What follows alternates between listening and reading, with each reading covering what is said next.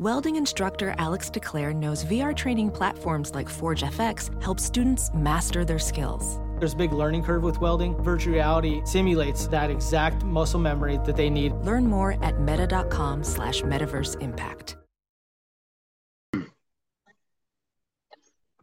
Good evening and welcome to the Hoosier Huddle podcast. I'm Sammy Jacobs. Along with me is Peegs.com writer Matt Weaver. We're here to discuss the big news in the Big Ten, which is the schedule drop for conference opponents for 2024 2025 football seasons as the Big Ten welcomes in uh, the USC Trojans and the UCLA Bruins.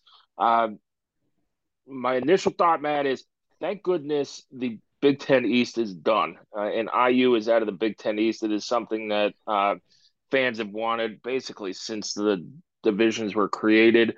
Uh, it, it's you get two new opponents uh, coming in. IU will face them in the first two years. UCLA comes to Bloomington in 2024. US and, and IU goes out to to USC in the Coliseum. I know that's not the road trip that IU fans were hoping for in in the uh, new additions, but uh, in 2025, IU will go out to LA and play USC.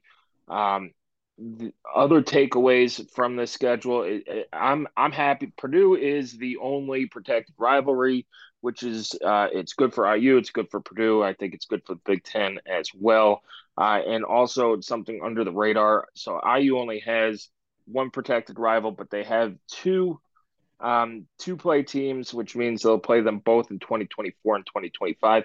And one of them is Michigan State. I thought that old brass spittoon game had become more contested over the last, uh, you know, basically over the last decade. Uh, since you know 2016, IU won it. They've won it three times since then. There have been some really close uh, contested games as well. Uh, I'm glad to see that stay on the schedule. Uh, but Matt, what are your initial thoughts uh, from from the schedule drop? Well, uh, just when I was looking at it, I mean, uh, 24. Obviously, I mean, not to say it's an easy schedule, but it's definitely more manageable than than the one that Indiana's been playing for the last several years, being in the East Division. Um, obviously, still some quality opponents, but you know, you don't get Michigan, you don't get Ohio State. I can't remember the last time Indiana hasn't played either of those schools. Um, 25 is obviously a little bit more difficult. It's kind of like the old Big Ten East schedule form. You just kind of replace Penn State with USC, um, and it's out there. Um, so that, that one's a little bit tougher. Um, you know, as far as the uh, the the way the Big Ten did it, I we were kind of talking before off air. It's just interesting, and I kind of heard this um, that there may be some teams that have only one protected game a rivalry, and then some others may have two or or even more. And obviously, you know, Iowa's got three protected rivalries, um, whereas Penn State has zero. Um, then there's you know some teams with just one. Um, so it's just kind of, it's kind of interesting. Um, I think of the the big boys. Um, I think Ohio State got the. Um, you can argue Ohio State got the best break.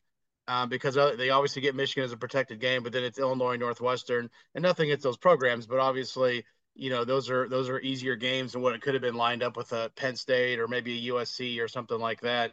Um, something you mentioned to me that was interesting is we won't see Ohio State and USC I think until 25.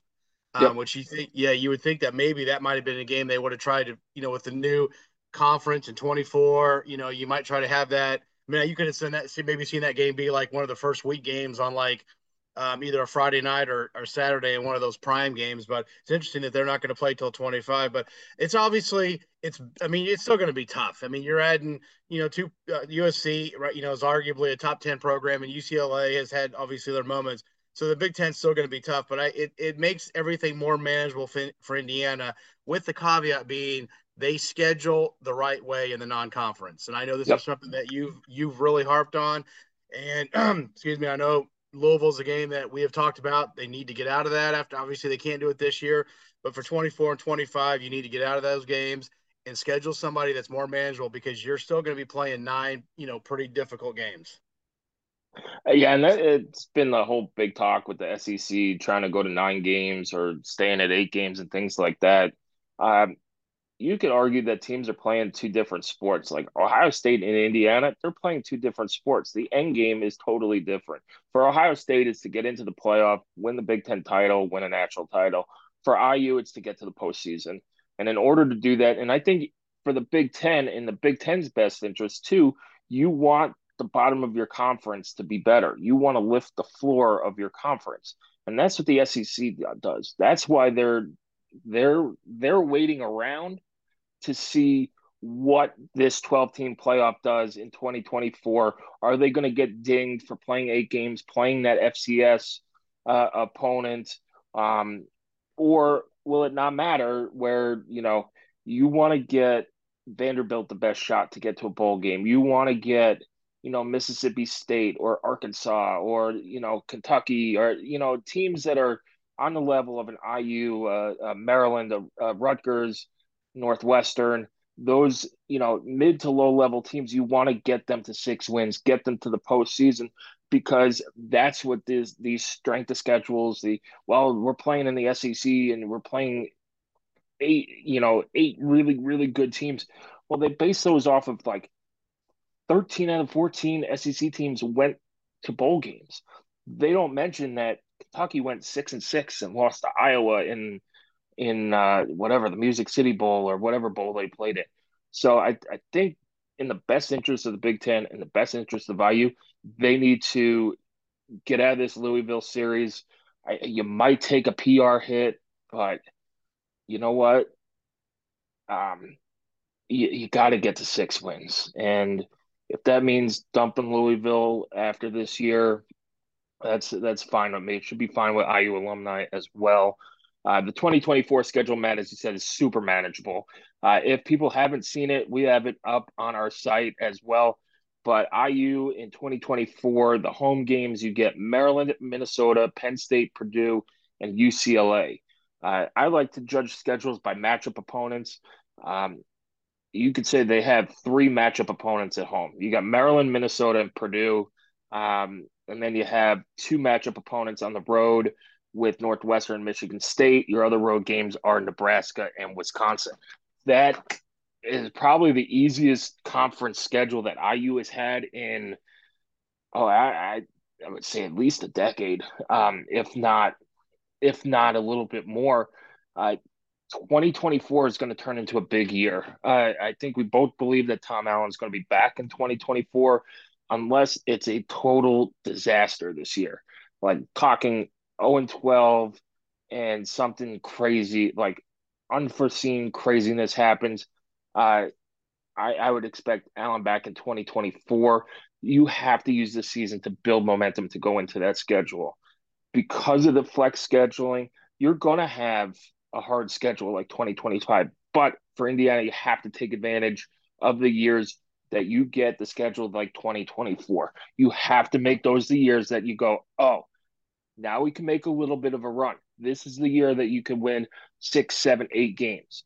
Uh, and then, you know, with the non conference schedule for 2025, you got to get those three wins because the 2025 schedule, like you said, Matt, you bring Michigan and Ohio State back on the schedule. You replace USC, um, Penn State with USC. Uh, you also get Iowa at home, and Iowa's always tough. Um, and then you have to go to Maryland, uh, Maryland, Purdue, USC, Illinois. Your home games are Iowa, Michigan, Michigan State, Rutgers.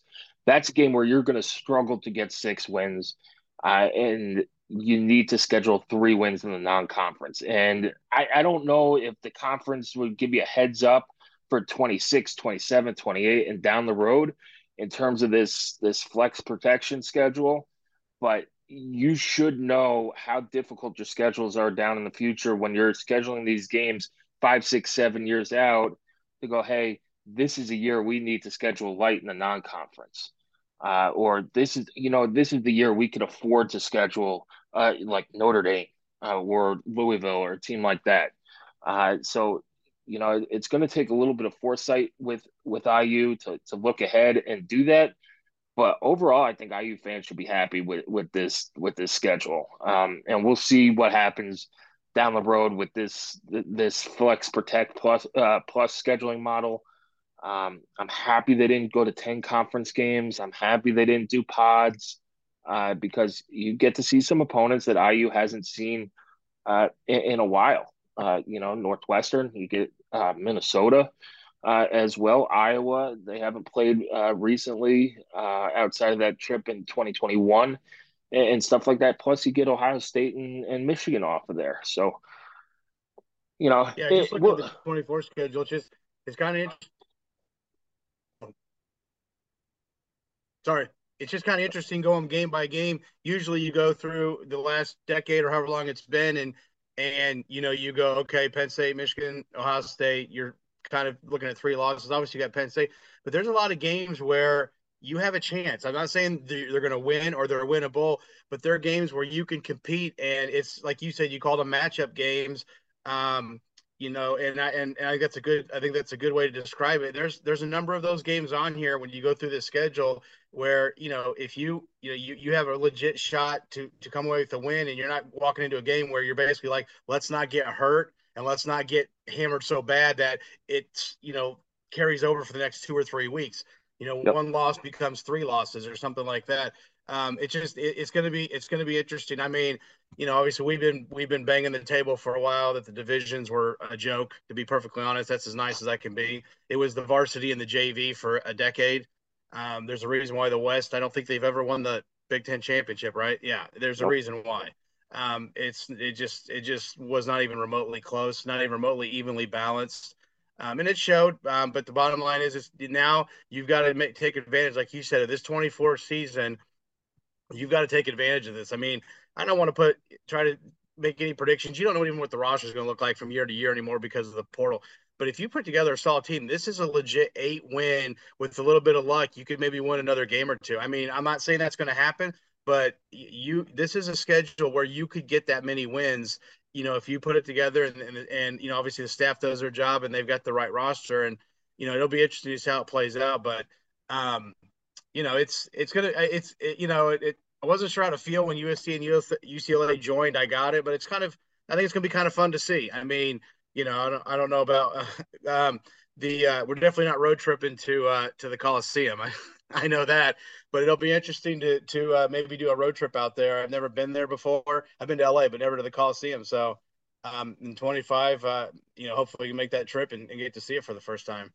Yeah, well, we road trip to Nebraska with Rabbi. I can't imagine another two thousand miles after that with you guys. Exactly.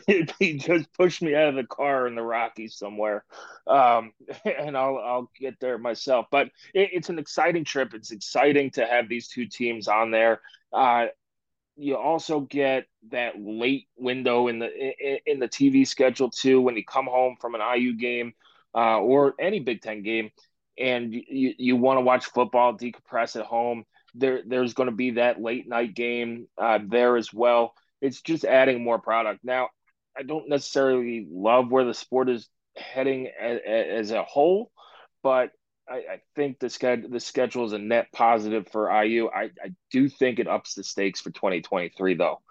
Uh, because you you cannot bomb this year. You have to go into that schedule with some momentum and take advantage of it and, and that now puts a little bit more pressure on um, on IU because you could if you could get six wins this year and build some momentum, get to a bowl, you're setting yourself up to get to another bowl in 2024. I know it's way too early to start looking at um, at schedules that far out and, and things like that, but yeah, you got to start thinking long term a little bit, and then also there could be a lot of coaching changes in the Big Ten over the next couple years. Um, you know, it's uh, Gary Barta, our, our favorite athletic director, a former athletic director in the Big Ten, is out at Iowa. Um, there are a lot of scandals there, a lot of scandals I didn't even know about with Ferentz and uh, Ferentz's son, Brian Ferentz. So maybe Iowa becomes one of those teams that goes into some transition. You look at Mel Tucker in Michigan State, although his contract is outrageous. Um, you know, if he has another down year or maybe two down years, does that change? Uh, and then, you know, something that I thought I'd never say Pat Fitzgerald at Northwestern. You know, he's coming off of two really, really bad years uh, at Northwestern last year, one and 11. So there could be some significant changes in the landscape in the Big Ten by then, and IU might be catching these teams at the right time, and that's the luck factor that you go into it a, a little bit too. Um, you, you, know, you catch these teams at the at the right time, and in the past, IU hasn't taken advantage of it. You know, you, you caught Michigan in a time of transition. You couldn't really get over the hump. Eventually, you did in 2020. Um, you had Ohio State in a bit of transition uh, in, in 2011. Now IU was in transition too, but you you got real close from 2011 to 20 about 2015, 2016. IU gave Ohio State fits. Um, can you catch some of these teams in transition? Uh, and that to me is looking at the schedule um, and just reading the landscape of the Big Ten. Can you catch some of these teams in transition? Or you could throw Rutgers in there as well. You know, I don't know if they could get a guy better than Greg Schiano, but he hasn't taken that next step either. Uh, so, you know, we'll we'll we'll see which uh, who's the biggest winners, who are the biggest losers in in the in the conference from this uh, from this realignment? Well, I think I mean, are you talking about the way they've done the, the schedules or just overall? Uh, we could do. Let's do overall. Um, well, I mean, let's be honest. I think I think I think the teams in the East outside of Ohio State, Michigan, and Penn State are winners here. I mean, because you're getting you're not playing those three teams every year. Now it doesn't mean you're not going to have, like I said, tough games, but those are three. I mean, those are. I mean, those all three of those teams for this season are top 10.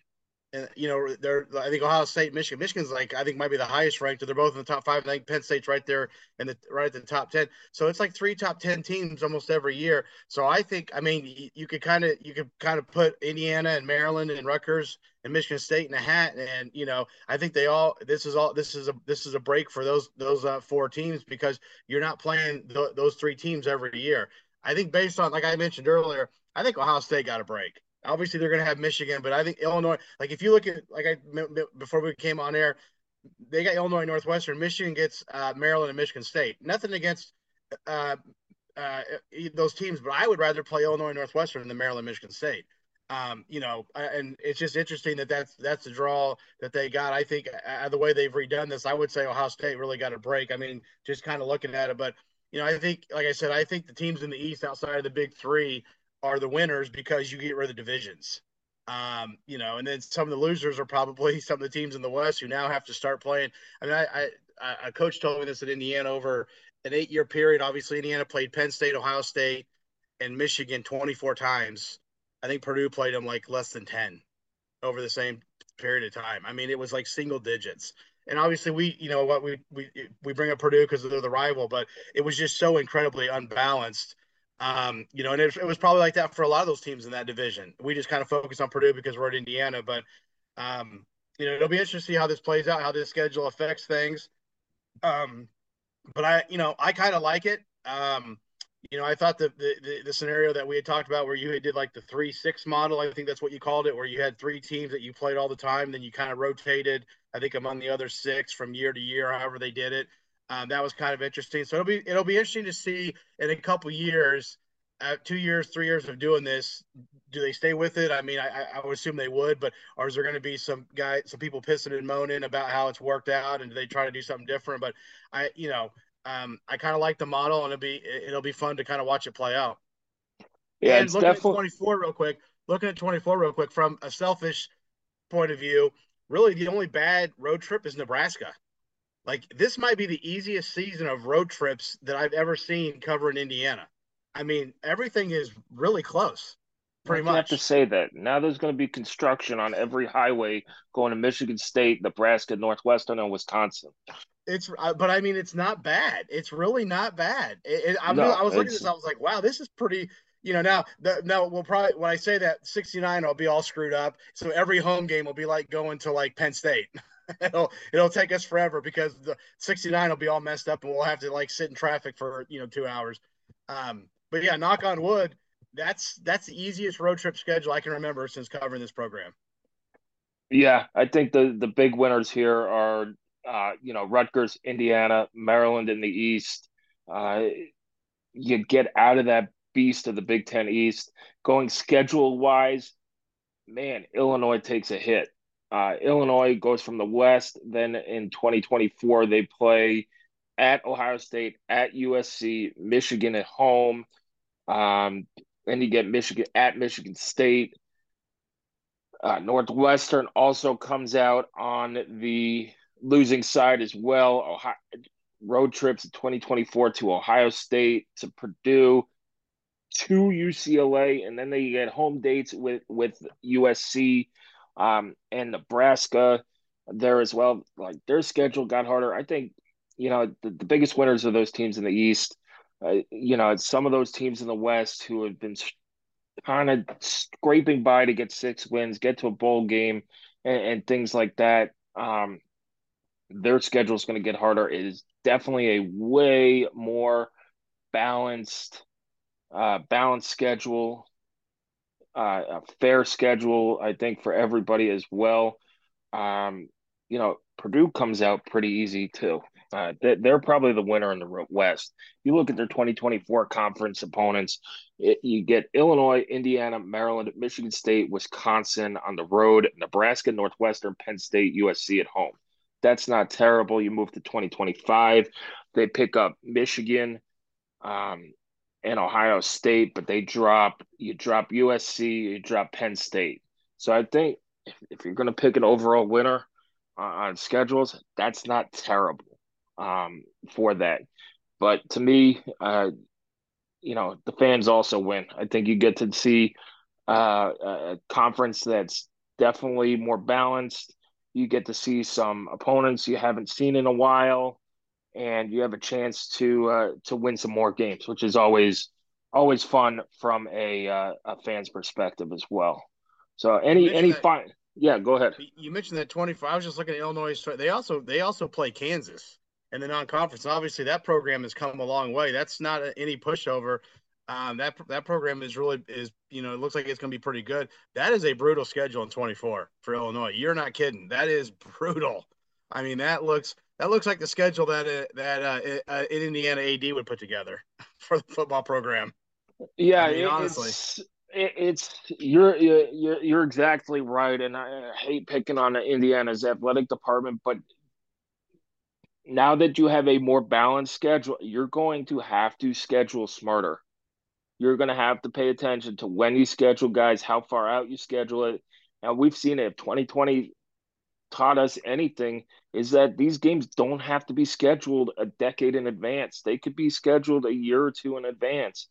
Um, when you know hey, I, you know, when you know who your conference opponents are going to be, how many conference home games, how many conference road games, and all that stuff, it's, you know, you kind of, you kind of want it, like a football general manager um, to to just oversee it um, to where, hey, you're going to focus on scheduling, you're going to focus on whatever the the minutia of of covering a, a football team and, and, things like that. You know, stadium upgrades, uh, scheduling, NIL stuff, all that stuff. That needs to be its own department uh, because you they need to to pay better attention to.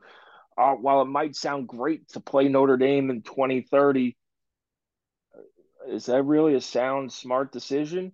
uh, because you might get stuck with that. That year, you're playing Notre Dame, USC, Ohio State, Michigan, and Penn State. You might get that that schedule where you, you go and look at it. You go, well, there's five losses there. Where where are you going to get? where are you going to get your wins? So yeah. I, I think that in the next move, and and that's not just Indiana's athletic department. I think you'll see a lot of Big Ten athletic departments have somebody like a scheduling guru to do that. And also, you know, who knows in four years what college football is going to look like? It could be two super conferences. You know, Washington and, and Oregon could join the Big Ten. Notre Dame could be a conference opponent. You know, who who knows? Uh, but going forward, you got to try your darndest to get out of this Louisville series and make it mutual.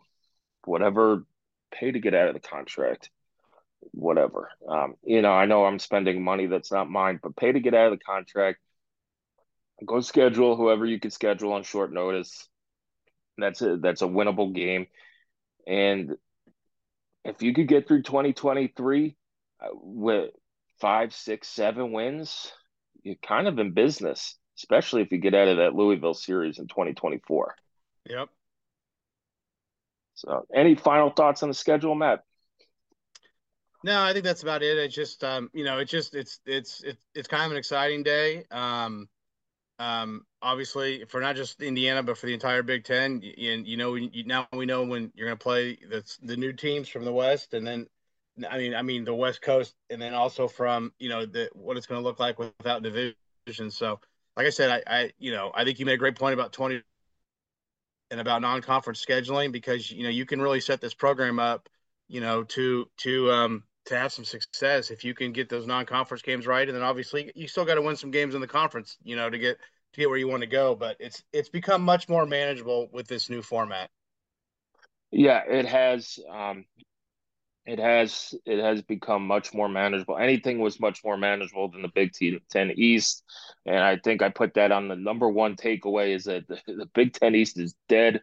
Thank goodness, um, because that it really made it hard. Some of the best IU teams that we've seen in recent memory fell victim to to the Big Ten East. And you know what? It wasn't as fun or as cool when Ohio State came to town, where it used to be instead of every other year, it was maybe once every four years or once every five years, and it was like a big, big deal. Uh, you saw crowds go down. I think this will help attendance uh, in, in a lot of ways for a lot of schools as well, which you know, with TV attendance, I, I don't know if it matters, but with TV making it so easy to watch multiple games, you got to get draw fans into the games and things like that. And hosting a team like UCLA, um, and, getting some of the like, if Nebraska gets back on the home schedule, some teams that you haven't seen. And I think that's what fans are also looking for some variety, some new teams, because it got stale seeing Penn State Michigan, Ohio State, and all that stuff. And I'm glad they kept Michigan State on the schedule because I do think that the the old brass spittoon game was gaining some momentum, and I think that's pretty good for you know not just IU's fan base, but for Michigan State's fan base as well. Uh, it, it's anything to to build up the college football culture at IU helps, and I think having a trophy game against Michigan State and having that on on the schedule helps that. But Matt, uh, any other news uh, out of the recruiting world? I know it was a, a busy, a busy week uh, for IU recruiting with these in-state camps. But is there more busy weeks in the future? Yeah, this. I mean, starting you know, starting here in about oh, um, you got some official visits coming up. Uh, the first big one will be the weekend of the sixteenth. Um,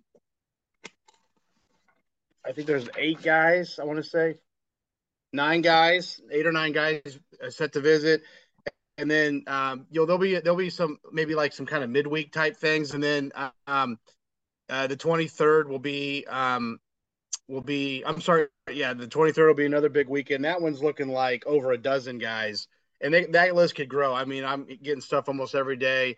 Um, but June is a big month. This is official visit month. Um, and right now, I think Indiana's at seven commits. Uh, would not be shocked if by the end of the month, um, they're pushing double that. I'm not saying they will, but it wouldn't shock me. I, I, I, I, I would be more surprised if they only get a couple commits than if they got five, six, seven commits. So I, I think they'll get they'll add some more guys. Um, and you know, it should be an exciting month for the program because you know obviously recruiting is is a big part of it, and they've got some good dudes coming in. There are some quality players coming in. Some of them are going to wait till their season.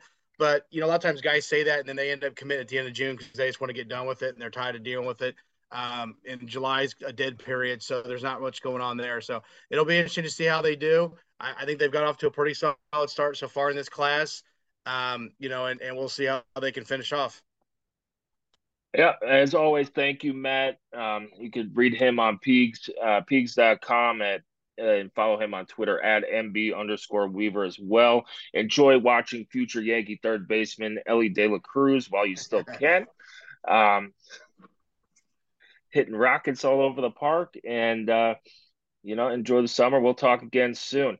Anyway, that does it for today's podcast. If you haven't uh, hit HoosierHuddle.com, we have all the schedule breakdown, initial thoughts. We'll have more thoughts um, from the rest of our writers at HoosierHuddle.com as well. Follow us on Twitter at Hoosier underscore Huddle. We have some important uh, competitions going on for best logo on the podcast network. We took down the Four Horsemen of Notre Dame last week.